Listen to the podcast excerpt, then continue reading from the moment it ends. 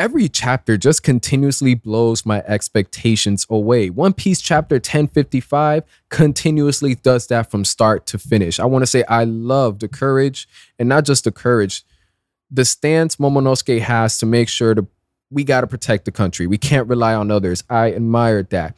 The revelation and confirmation that Pluton is in Wano, the ancient weapon is in Wano, and the lore behind the creation of Wano and the Wano from 800 years ago that's sitting at the bottom underwater. Yo, I didn't, I can't remember a theory that's come close to this. There was probably one out there that blew everything out the water. No pun intended. Was that considered a pun? I would like to believe so. Love that the fact that we saw Luffy, Sanji, Zoro, and Jinbei just chilling. They over here. They enjoying the breeze. They're breathing the air. And the fact there's an admiral in Wano, they're well aware of trusting Momonosuke and them to handle them. And they're just nonchalant. They chilling. They're the Straw Hat Yonko crew. Luffy's a Yonko now. And the energy captured in that scene really shows the maturity and progression Luffy has gone in from being a hothead, rushing to the uh, conflict, rushing to resolve whatever bad needs to get destroyed to, hey, I'm going to just show up here. I trust y'all. And Luffy and everybody else in the back of their mind knowing it don't matter if it's an admiral. They're gonna get they're gonna get smacked around. And I haven't even talked about Shanks. Every time Shanks is presented, it really continues to build, it continues to build him up higher and higher as far as an interesting character, power scaling, and the weight he holds in this pirate world. Like he, it's like his actions and words become law when he decides.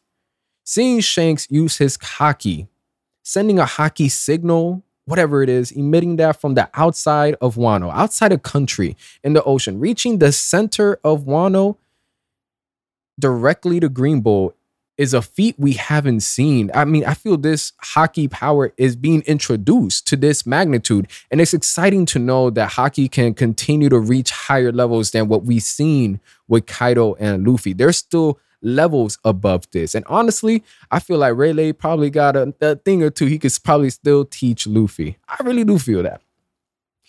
And to see Shanks not just, you know, make a statement, not end a war, not trying to make a peace talk, but to aggressively threaten someone and not just threaten them in a way where it's whatever, whatever I say goes, but belittle them and belittle an admiral. Green Bull, this man, he he said, Oh, yes, sir, no, sir, no worries. I'm out of here. I ain't, I ain't trying to get the smoke. I ain't trying to get the smoke. And he was impressed himself by the level of haki he was feeling. It had the man shook. Like he completely forgot he was fighting everybody else. Was like, oh, this this isn't good. And the fact that an admiral is feeling that way about Shanks. About Shanks, again, it's just the level Shanks are climbing. It continues at this point. I really feel now I don't really feel. I believe Shanks is the strongest. And after the statement last time of we're claiming the One Piece, he's shutting admirals down and the fact that he still has no regards for the crewmates passing on his shit also hilarious. He ain't no joke. He's a he's a beast. He's a beast. Now, having Green Bull understand that and immediately leaving Wano. Well, we're assuming he's gonna immediately leave Wano. A couple things come into mind. Number one, Green Bull, I would like to say, is a bit impulsive and emotional with his actions not to say that I mean if Shanks is telling you to leave, you better listen, but to have an objective in mind to take Luffy's head, it's not it's nothing light to do. To push yourself to say I'm gonna kill a Yonko at this point. I mean, you got some balls, dog. Especially if you didn't want to do it with Kaido and the man that just beat Kaido is the one. Come on now. And I say he's emotional because right now he's trying to get into Akainu's good side. Whatever happened in Mirajuau, Mirajuau, with um I, I forgot the other admiral's name, brain far real quick. He's trying to come back from that. He's trying to get on his good side. So right now he's probably thinking of different ways and different moments and putting himself in these predicaments that are emotionally driven. Because logically speaking, why would you go to a place where the Yonko just killed Kaido? It's a done deal. We got the legendary Straw Hat crew. We got everybody else in Wano. And you trying to go there? You trying to run up smoke there? And I love the way he was introduced, of course, killing the commanders off, showing the gap between him, the commanders, his statement, his mentality as far as prejudice, government, complete government control. Great introduction. And I love the fact that Shanks just popping up was able to call him out And we're able to see, all right, y'all see what Green Bull is able to do with actions. And now you just got to see what Shanks is able to do for outside the country in the ocean with a bit of action and words. God, gotta, man, I just, I don't know, man. Uh, I'm just extremely hyped here. Going on from here, I'm loving the determination and the stance Momonosuke and the scabbards are on. We got to make sure we handle this. We got to be able to guard Wano because if we're not able to, I mean, we're going to rely on the people who are about to leave that helped us get our freedom from Kaido, we need to give them the peace, the energy, the food, the festivities they need, you know, because we're grateful for it. Love that. And the fact that he was able to use his Boro Blast, not just once, and it was one off consecutively, goes to show you that this isn't, that we all know it ain't a failed devil, um, devil fruit. The, you know, because this copy is Kaido's devil fruit.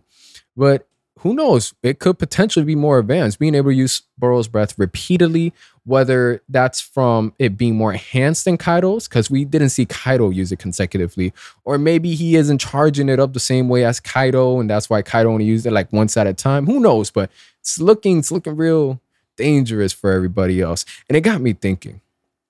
Momonosuke eventually reaching a point where he will have a hybrid form just like Kaido that's dangerous right there. I, will be excited for that. Now, it's crazy that we're about to be seven minutes into this and we still haven't spoken on one of the major revelations and confirmations uh, that Ancient Weapon Pluton is in Wano. It is. It's confirmed. Not only that, we got the road poneglyph, and I'm forgetting his name, but Momonosuke's grandfather, I remember. Sorry, I'm so hyped. Walking down with Robin and Law. Two things. I sort of see the symbolism here, having Law join up with Robin and finding out that Pluton is in Wano because his family, well, him, and the fact of his ex- his experience with submarines. Us coming to find out that not only is Pluton in Wano, but it's actually in water. It's under, technically in the mountain of Fuji, underwater in the old Wano from 800 years ago. Everything tying into the Void Century, that gap. And for starters, yo, what? I, I was thrown away. I'm like, what are you telling me? The old Wano kept fresh, still intact because of the fresh rainwater, not seawater. And the fact that the walls, sort of mountains that were built around Wano, is what started this. And then eventually Wano got flooded up.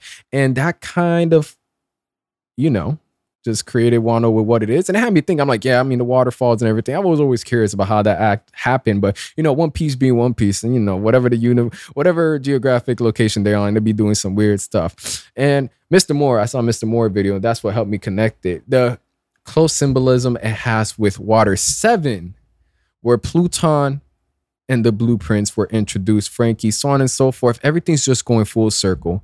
And Oda is an absolute madman for linking these arcs and actions the way they are. So, Pluton, in order to release Pluton, we need to destroy, we need to open the borders. And in order to open the borders, we need to destroy the walls that are keeping the waters in Wano.